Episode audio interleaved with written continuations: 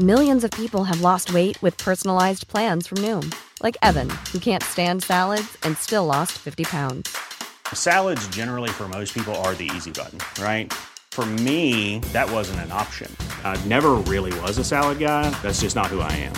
But Noom worked for me. Get your personalized plan today at Noom.com. Real Noom user compensated to provide their story. In four weeks, the typical Noom user can expect to lose one to two pounds per week. Individual results may vary. Mother's Day is around the corner. Find the perfect gift for the mom in your life with a stunning piece of jewelry from Blue Nile. From timeless pearls to dazzling gemstones, Blue Nile has something she'll adore. Need it fast? Most items can ship overnight. Plus, enjoy guaranteed free shipping and returns. Don't miss our special Mother's Day deals. Save big on the season's most beautiful trends. For a limited time, get up to 50% off by going to BlueNile.com. That's BlueNile.com. basement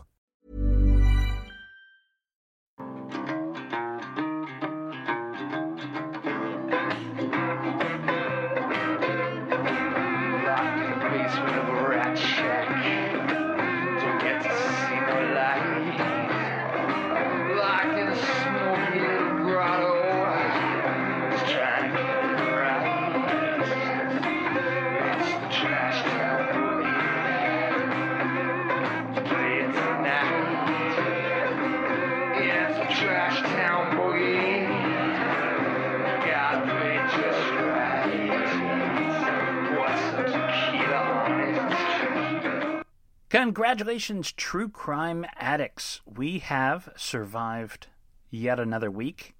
The odds were against us, but but we made it. It's Friday, July 1st, 2022, the first day of July. And I've got some top stories for you in the world of true crime from around the world. So buckle up. It's a jam-packed week. I've got cold case updates after the break genetic genealogy, some really weird news I found on Reddit concerning a case I'd never heard of before that'll that'll turn your hair white. I, don't- I don't know. Do they still say that? Uh, so, welcome back. Uh, I do want to address at the top of the show some more of this information regarding Billy Jensen. I got a little heat, a little flack on social media about this last week. Again, I'm not uh, saying anything specifically about the allegations in this case. My whole point last week was that you can you can still like these flawed people on both sides of the issue. This was about Billy Jensen, uh, who is very well known in the true crime circles. He uh, helped, well, he participated in the finishing of the book, uh, I'll Be Gone in the Dark, after Michelle McNamara's death. Uh, he, you've seen him on several TV shows. He's he was on um, co-hosting the Murder Squad podcast, and uh, he had another podcast with uh, Alexa Linkletter. Um, First Degree is that what it's called? Um, but anyways, you see him around CrimeCon and places like this. So he, there were rumors that came up around the time of CrimeCon a couple months ago now that slowly percolated on social media by his, you know, clear enemies, um, and then exploded after Jen Tisdale went on her podcast the and uh, and talked about this incident that occurred in a hotel room. She claimed she was slapped by Billy Jensen, and then news came out that the reason Murder Squad is no more is because there was some alleged civil suit involving an incident that we didn't know about it. So there was this incident involved in a civil suit, and then he lost his podcast. Uh, the book release that was planned is kind of fucked up too. Uh, so there's all this all this drama. Well, we got a little more info- information this week. Uh, first of all, there's this podcast, Affirmative Murder, that is hosted by Alvin Williams and Francel Evans. Now, I'd never heard of Affirmative Affirmative Murder before. They're very good. Uh, I enjoyed the listening to them. Anyways, I think they were off on a couple things on the podcast, but what they did right was they finally gave us information about what led to this alleged civil suit And here's the story. This is from the Affirmative Murder. First of all, here's here's the write up. If you haven't listened to Affirmative Murder, this they're described as uh, the podcast that brings equity to true crime in its own weird way. Amateur true crime lovers, Fran and Alvin, tell each other murder stories involving minority victims and perpetrators every week. It's very important and uh, a good niche that they're filling. Follow them as they explore the darker side of true crime. Pun intended. So they gave us the rest of the story, and they talked about how there was this Halloween party that was hosted uh, by the Exactly Right Media Group crew. They were behind Murder Squad, by the way. Everybody was drinking. It was a big party. They didn't exactly say where. I'm guessing somewhere out in L.A. Billy was there with his wife. And a friend of one of the podcasters at some point during this party came over and said, So Billy just grabbed my ass. And that incident, this, uh, this alleged um, grabbing of this person's ass, is what led to the civil suit and uh, Billy separating from Murder Squad and, and all the drama that came from that. So now we know what they're specifically saying, alleging that he did. And I don't think any of the principals, like Billy or this woman, I don't think they can talk about it. Uh, it appears that there's probably e- either this is nobody's dug up the records yet. I don't know if this is still ongoing or if there's an NDA in place. Anyways, we're not hearing from the principals on this. This is all just secondhand, but that's what's been alleged. The other incident, the one that involves Jen Tisdale, um, now a little background on this because uh, still a little inside baseball. Jen Tisdale is uh, she she organizes events. She organized this event called Death Becomes Her. It's a kind of a um, a smaller crime con ish type of convention. I think it was in New York City and, and also DC a couple years ago. Uh, but the incident she talks about on her podcast uh, occurred allegedly in a hotel room during the Death Becomes Her festival, where she was in Billy's hotel room and she claims that he slapped her in the face. Now, he's denied that that slap has happened. We, we heard that last week. What we didn't hear was uh, his statement, which he released in the meantime, along with texts between himself and Jen Tisdale. Let me just go over this a little bit because, you know, we should hear all sides here. Um, this is a statement that Billy released on his website, billyjensen.com. Uh, you don't have to take it, take my word for it The Jen's serious allegations against me are false, he writes. Text messages between myself and Jen show a reality very different from the one she presented on her podcast including numerous friendly and unwelcome messages that Jen sent me in the days, weeks, months, and years following the alleged incident. The documentation contradicts Jen's allegations and may shed some light on the possible motivations for her to spread false allegations, he says. In February 2019, I was preparing to release my book Chase Darkness with Me and to launch my podcast Murder Squad, neither of which had come out yet. Uh, this is what brought him to Death Becomes Us Festival in 2019 in New York City. Before we even met, he writes, Jen began sending me texts. She assigned me the nickname Beej, B E E J, Beej. Told me I was going to be her favorite person at the upcoming festival and asked numerous times to have a drink together once we reached New York. And he shows some of these texts. Um, and it gets it, it goes a little further. Even before we met, he writes, Jen began to cross some lines, as she admitted, and uh, here's an email that he puts up to which uh, she allegedly writes, uh, Hey, okay, I'm going to delete your number and just stick to emails because drunk testing is not professional, and I'm sorry. He goes on to say, Once I arrived at the festival on March 20th, Jen invited me for a drink at the hotel bar, and I accepted for the first night, March 21st. It was just the two of us at the George Washington bar where the festivities had made accommodations for its speakers. Um, and he provides some texts that uh, show they're having a good time. And he confesses while we were at the bar, we had drinks. Uh, Jen confided in in him that she had been romantically involved with a mutual friend, and they started making out. Then he says he left the bar alone, but I did not invite Jen to my room, he writes. Jen sent me a text saying we needed to talk tomorrow, followed up by a phone call asking to come to my room. I felt I could not turn her away because she was the director of the festival, and I let her in. And he has texts that back this up. Um, one text, she's saying, I'm at the bar, but in the bathroom, and like a freshman in college, could go either way, so let me know. After chatting a bit more in the room, uh, they made out again. Uh, he says, I did not want to take that much further. She removed her clothes. I kept mine on. Jen wanted more from me physically and attempted multiple times to remove my jeans, but I did not want them removed and pushed her hand away. I made sure to keep all my street clothes on. Eventually, we both fell asleep. At no point in the evening did I slap Jen. We never had sex. I've never been violent with Jen or anyone else ever. I do not recall Jen ever joking about a supposed slap. She claims she left the room in the middle of the night. That's also false. Early the next morning, I woke up fully clothed and Jen was still there. Before she left that morning, she said, Can I just see it? referring to my genitals. I declined.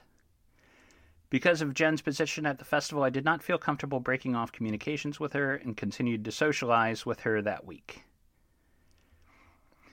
And there's much more to this, many, many, many more texts. Uh, the texts, whether whatever happened in that hotel room, and they've presented both sides now. Jen's told hers, Billy's told his.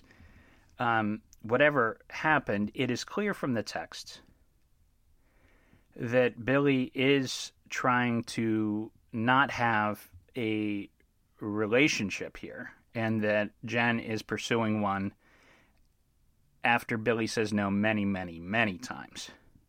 So I, I didn't pour you. If you're interested in all in the story and getting to the, the, the at least some evidence and facts of it, to check it out, uh, and you know, and at least consider if these roles had been reversed, and if Billy was the one that was talking his way into hotel rooms and texting her at all hours of the day and night uh, asking to meet up, asking for um, picks for her spank bank. If those roles had been reversed, I mean, my my God, my God. Um, so, drama. What a mess. Uh, like I said, my point here everybody's fallible doesn't mean you have to not like them. I like all the people involved in this. Billy, Jen, the other podcasters here. Um, you know, people people are weird, man. Uh, story out of San Antonio that you need to hear about. It's kind of sad. A little bit of a trigger warning here. This happened this week, though, and it's kind of big news. And a weird crime, as far as crimes go. Just before 6 p.m. on Monday, a man was working in a building in San Antonio, Texas. When he thought he heard someone crying for help, he goes to investigate, walks outside, walks to a nearby road, which is known as La Boca del Lobo, which is Spanish for the mouth of the wolf. That road's called that because it gets pitch black at night, and it's used as a smuggling route to and from Mexico. Man finds an abandoned semi and trailer. This is not good already. Goes to the back door, it's already partially opened. Inside, he finds the bodies of 53 people, so according to CNN. Uh, all these sources and, and notes are at the end of the, in the liner notes of the podcast. 53 people dead in that trailer. Migrants from Mexico, Guatemala, and Honduras. Some of them were children. Two men have already been charged in federal court, but right now they're only charged with possession of a weapon by an alien illegally in the U.S. But these two men were caught once the police did a background on the truck and traced its resi- uh, registration to a residence nearby. Found these two men leaving just as they got there, arrested them. So The assumption is that they were involved. They don't know if they're the drivers yet, I don't think. And this shows the growing problem of people dying trying to get into the United States, uh, mostly from, from Mexico. And it's become big business down there. The cartels on the other side are, you know, uh, getting lots of cash for trying to hide people and smuggling them into the United States and not caring when they die. Nobody's going to go back and arrest the cartels for their part in this across the border. Yet, last year, 650 people died crossing that border. Uh, it, um, so it's uh, it, it's like something out of Breaking Bad that you would see. You know, something something terrible went down. It didn't work as expected somebody dropped the ball. 53 people looking for a better life in the United States died. Um, puts things in perspective a little bit. We are very, very lucky still, although the country's not, not what it used to be, right? Especially in this last week. Uh, so it's something to think about. Uh, uh, okay, so for the last, I usually do three stories, but there's a couple more stories I want to get to this week. They're all kind of related. So um, there were three high profile criminal sentencings this week that you should know about. The first one involves the Paris terror attacks. Now, do you remember those?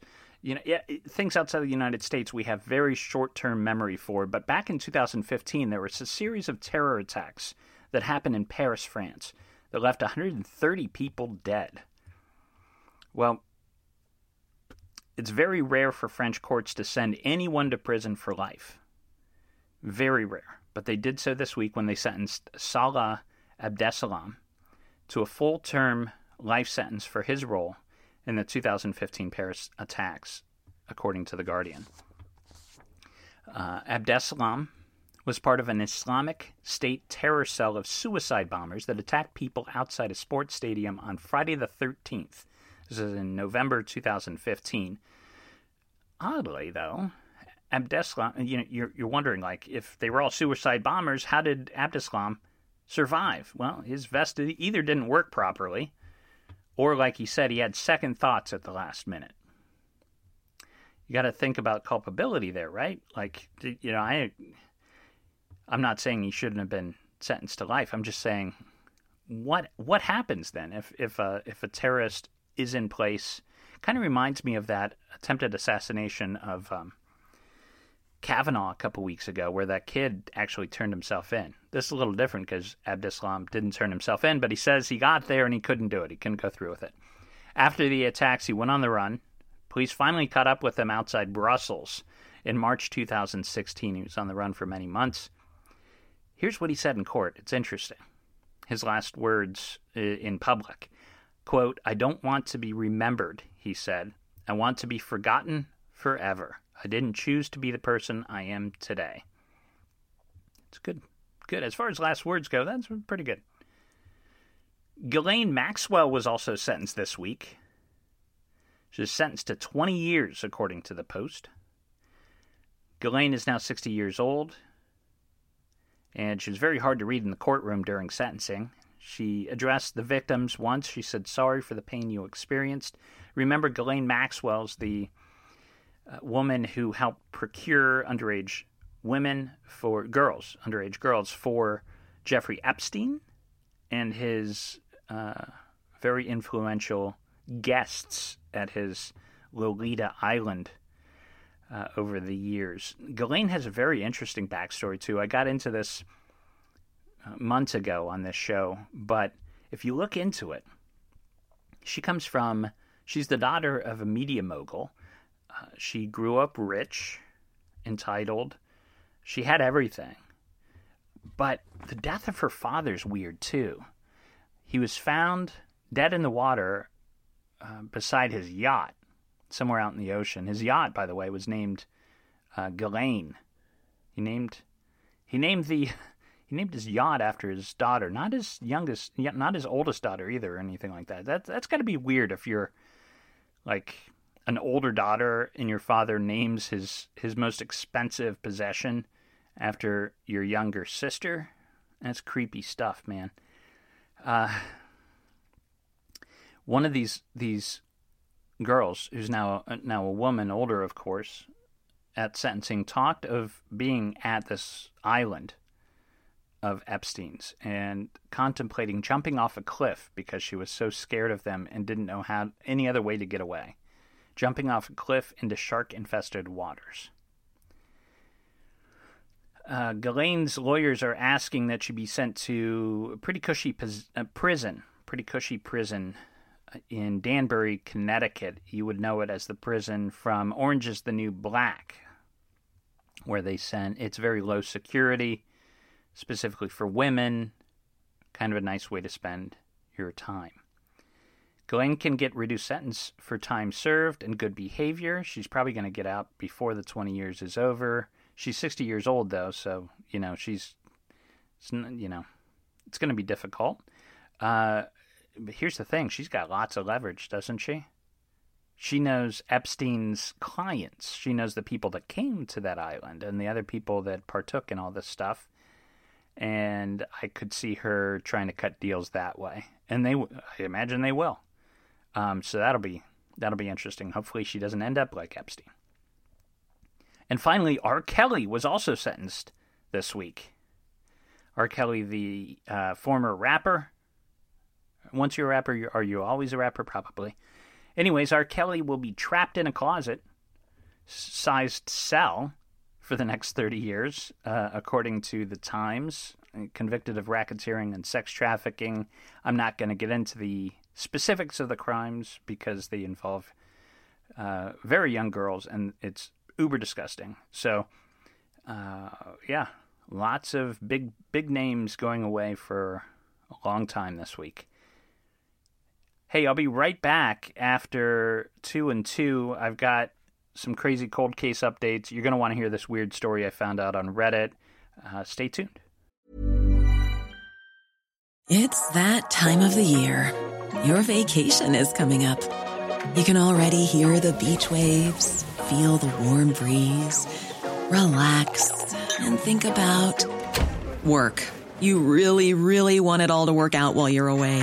Monday.com gives you and the team that peace of mind. When all work is on one platform and everyone's in sync, things just flow wherever you are. Tap the banner to go to Monday.com.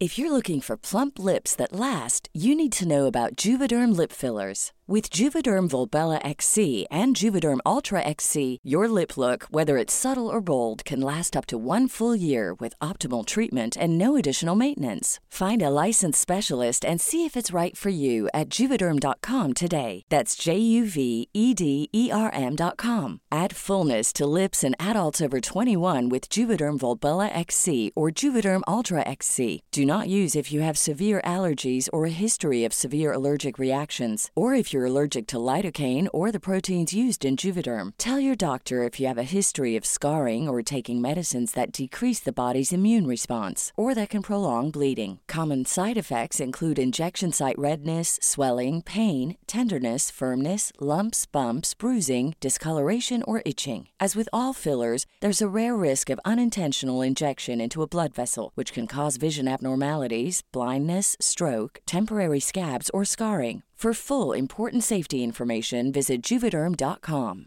There's never been a faster or easier way to start your weight loss journey than with PlushCare. PlushCare accepts most insurance plans and gives you online access to board-certified physicians who can prescribe FDA-approved weight loss medications like Wegovy and Zepbound for those who qualify. Take charge of your health and speak with a board-certified physician about a weight loss plan that's right for you. Get started today at plushcare.com slash weight loss. That's plushcare.com slash weight loss. Plushcare.com slash weight loss. Millions of people have lost weight with personalized plans from Noom, like Evan, who can't stand salads and still lost 50 pounds. Salads, generally, for most people, are the easy button, right? For me, that wasn't an option. I never really was a salad guy. That's just not who I am. But Noom worked for me. Get your personalized plan today at Noom.com. Real Noom user compensated to provide their story. In four weeks, the typical Noom user can expect to lose one to two pounds per week. Individual results may vary. And welcome back to The Wonder Years, starring Danica McKellar. Hey, uh, have you tried Silk City hot sauce yet? I swear to God, if you haven't, I'm going to track you down. I know you're listening to me in the car. Look to the right. That's me in the car, right, right beside you. Trying to get you to to check out Silk City hot sauce. Hi. Uh, you, seriously though, you should try it. I they come in like these little pints, like a like whiskey, and they're delicious. They they've and super. Some of them are super hot. Some of them kind of tangy sweet. There's nice green sauce there. Uh, they all have original artwork that is uh, very cool, and th- that way, when you're done, you can put it on a shelf. It's nice to display it. You got to try it. Uh, trust Uncle James when I tell you this. Silk City hot sauce is worth uh, a sample. So what you're going to do, you got to check out silkcityhotsauce.com. Make yourself an order and then in the little box that says, "Hey, do you have a coupon code or a special code? What's the password here? I have your password. It is crime, C R I M E, crime. And that'll get you a sweet little discount. So check it out, silkcityhotsauce.com. Wild cold case update this week involving the case of Emmett Till. Can't get any bigger than this. You should know about the Emmett Till case if you consider yourself a true crime addict. Emmett Till is a sad part of American history. Here's how it played out Emmett Till was a 14 year old African American from liberal Chicago, but in August of 1955, he decided to spend the summer with relatives in the deep south. This kid from Chicago went to Money, Mississippi. Probably expected he could act like he did in Chicago. He went into a grocery store with a relative, this guy, Wheeler Parker. There they saw 21 year old Carolyn Bryant Donham. Cute young woman stocking groceries. Emmett whistled at her. That's it. Later that night, it's alleged that Carolyn went looking for Donham with her husband, Roy Bryant, and his brother J.W. Milam. Roy and J.W. abducted Emmett in their truck, took him to a barn where they tortured and beat him to death. Then they dumped his body in the Tallahatchie. He was found a couple days later. Emmett's mother made the funeral an open casket event so that everybody could see the brutality that was inflicted on her son. It became a big moment in the civil rights movement and shined a light on what still happened in the Deep South. Roy and JW went on trial, by the way, and were acquitted by a jury of their peers in Mississippi. However, they later admitted to the killing, knowing they were safe from double jeopardy. Emmett's relatives were searching in the basement of a Mississippi courthouse this week looking for evidence, looking for anything they could find to tell Emmett's story. Deep in their archives, in the basement, in a box, they found a warrant for the arrest of Carolyn Bryant Donham for kidnapping, dated August 29, 1955, a warrant that had never been served. And they want it served now. Now, Carolyn, who's 21 year old, years old at the time, would be around 88 right now. She's still alive, by the way. She's living in North Carolina. Uh, Emmett's family wants her arrested. Uh, it should be interesting to see what, if anything, comes of this. Uh, I'm guessing not much. Maybe a civil suit, at least. Uh, but it's interesting. Here's a piece of history that was found hidden, lost, in an archive in Mississippi. This old warrant, really cool. I think. Uh, they, you know, should should she be arrested after all this time? You know, they just tried a Nazi war criminal. He was just sentenced this week, I think, too. I should have mentioned that as well. Um, and he's 101 years old. So these big cases, eventually, as Shakespeare knew way back when the truth will out. It's just a matter of time. And then you've got this just in breaking news from ABC. Marshals have finally caught up with Kaitlin Armstrong. Remember her? She's been on the run for, what is it, a couple months now? She was um, charged with the murder of professional, or there's an indictment, anyways. She's wanted for the murder of professional cyclist Anna Moriah Wilson, who who'd been involved with Kaitlin's husband during a separation. Anna was found shot to death at, at uh, you know by a by a front door. Um, Armstrong went on the run. She was seen at a couple of different airports in, in around New York and Newark. Anyways, the marshals finally caught up with her this week. She'd been hiding out in Costa Rica. They found her in Costa Rica in a hostel on Santa Teresa Beach. I'm just wondering, like, what was the end game there? Well, like, she she's such a striking American-looking woman. She's got this curly red hair. She she looks out of place. She would look out of place in any foreign country immediately.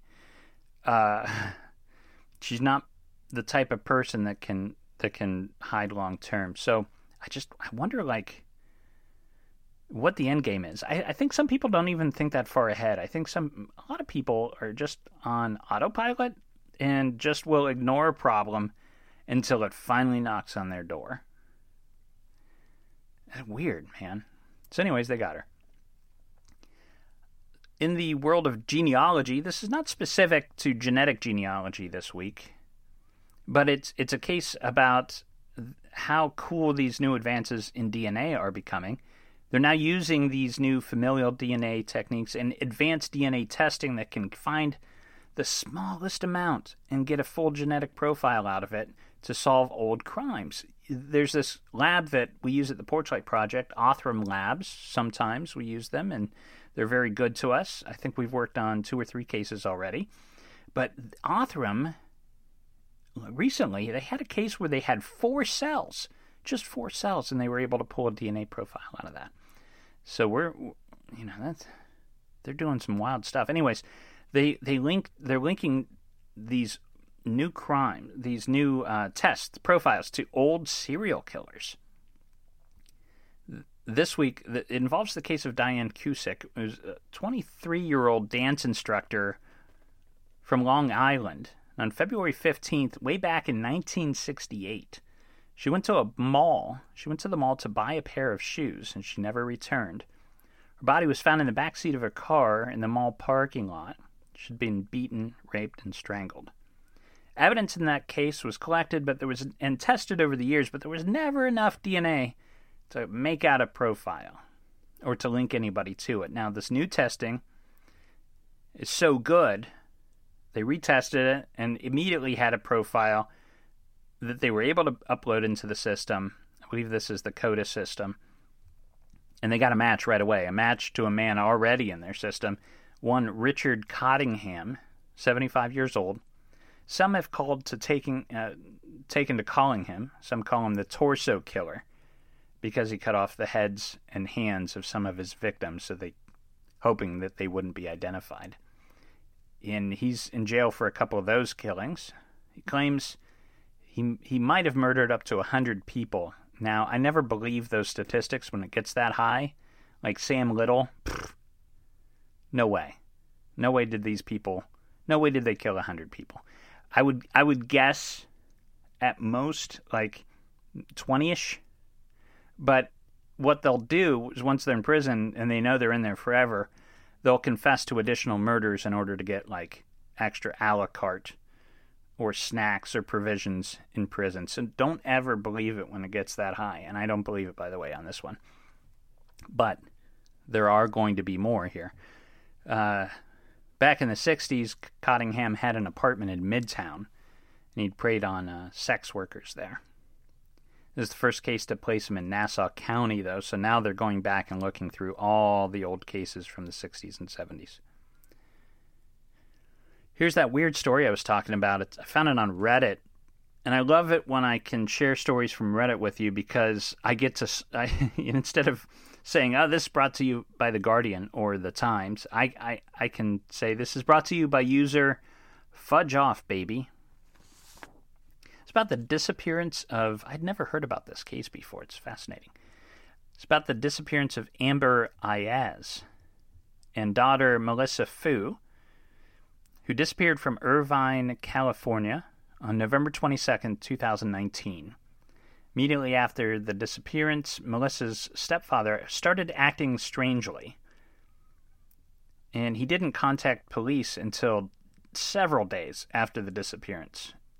And when he finally did, he said, Well, the reason I didn't contact you before now is because I was following the instructions of the kidnappers that took them. And he told this story. And, well, here's a little background Amber Ayaz was born in China. She moved to Chicago, where she gave birth to Melissa Fu. Then her husband and, and Melissa's father died of cancer. She ended up in Vegas, and there she met uh, Chang Zhang, the stepfather. He worked as an Uber driver at the time, and Amber was running a seafood grocery. And she would she would somehow pick up these groceries in Vegas, I believe if I've got the story right, and drive them into Irvine where she'd she'd sell them at her little grocery. So there's this day where Amber is driving from Vegas to Irvine, and she's left her daughter Melissa with Chang Zhang, her stepfather. This the, here's how the story goes according to uh, Chang. He says he answered. There was a knock at the door. He answered the door, eh, only to find a, a man and a woman of Chinese descent at his doorstep. And the woman sprayed something at him. He said he saw a wet mist that hit his face, and then he was knocked unconscious by this mist, whatever it was. When he woke up, his stepdaughter was gone. And he found a piece of white paper there, I think on the floor, with a handwritten note in Chinese that said Amber and Melissa were okay and that they would be home in a few days, but only if he followed their instructions to a T, and said if you contact the police, you won't see them again. And the instructions were bizarre. They weren't exactly demands, high demands for money.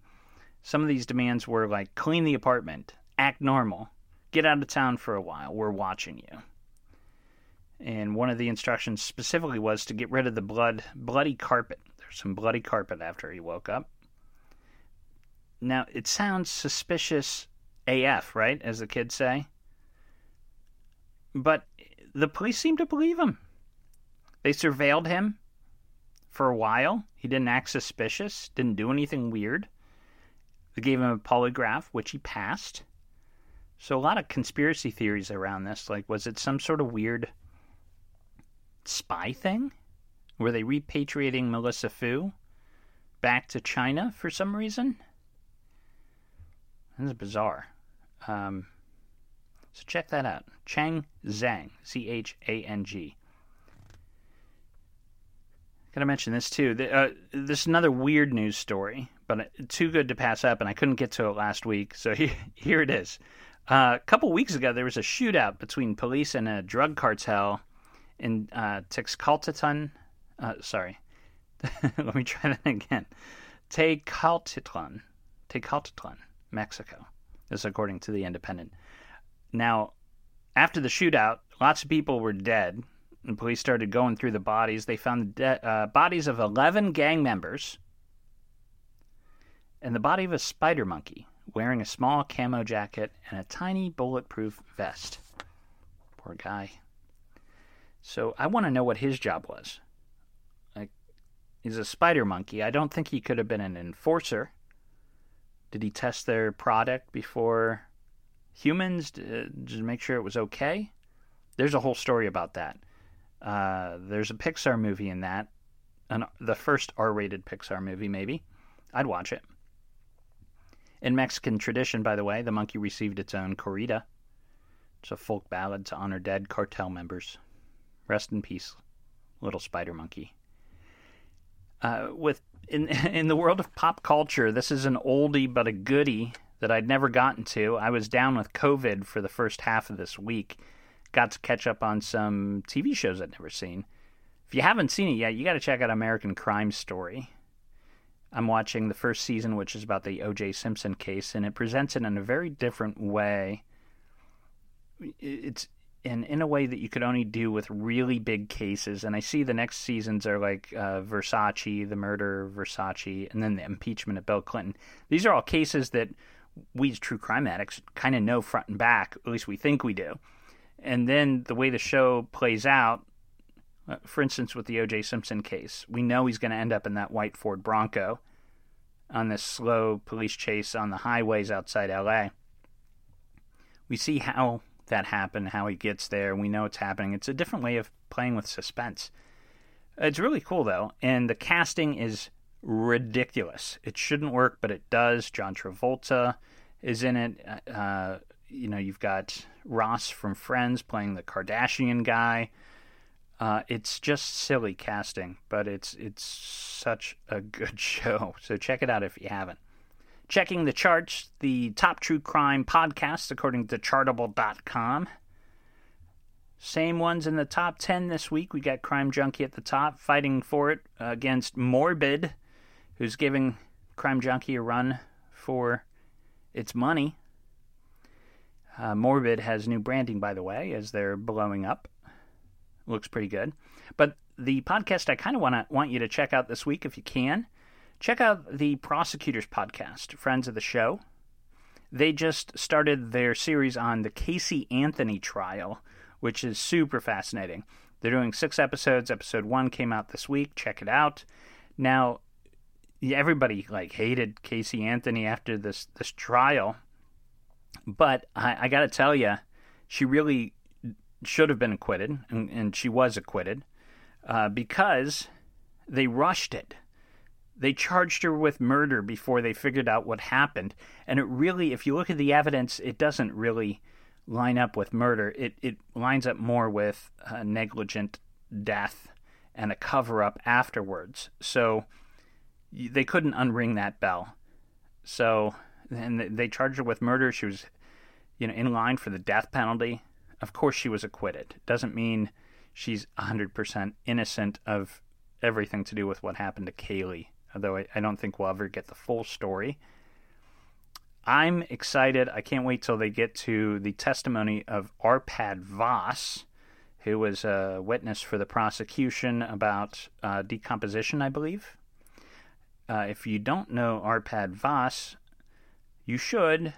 He has been popping up in other cases, uh, and specifically the Maura Murray case. He so he's got this. There was just a write up. You you got to Google the name for God's sakes. Arpad Vass, this once uh, renowned expert, now has this device. He's a, essentially a dowser. Um, this device he proclaims can find missing people by um, what's a fingernail gun? You get a you get some fingernail from a relative or from the, the the person that's missing or likely deceased. He's looking for bodies, and you the way it's been described to me is you put the fingernail inside the device, and through magic, through science, magic, um, science, uh, it somehow smells out that it, it recognizes the DNA or mojo from the nail and, and seeks out the dead body and finds it that way. So, um, anyways, soon uh, perhaps he'll be selling a pool. Is that an old? Uh, is that too too too long of a, an old timey? We got trouble right here in uh, Mexico City. What was it? Junction City. Anyways, um, check out the prosecutors. And that's the show for this week. If you liked it, if you enjoyed it, give me some love on uh, the ratings. Shoot me a couple stars. Goes a long way. And uh, enjoy the weekend, folks. It is Friday, and in the words of the incomparable Murray Saul, the godfather of Cleveland radio, that means we gotta, gotta, gotta, gotta, gotta, gotta, gotta, gotta, gotta, gotta, gotta, Gotcha, gotcha, gotcha. Get down, damn it. True Crime This Week is a Fearful Symmetry production. Our theme music is Trash Town Boogie by Mr. Smith, used under a Creative Commons license for use in the show. All sources are listed in the liner notes at the end of this episode. If you like the cut of my jib, please check out my other podcast, Philosophy of Crime. Unless quoted directly from a source, all content should be considered the opinion of the host. That's me, James Renner. See you next week.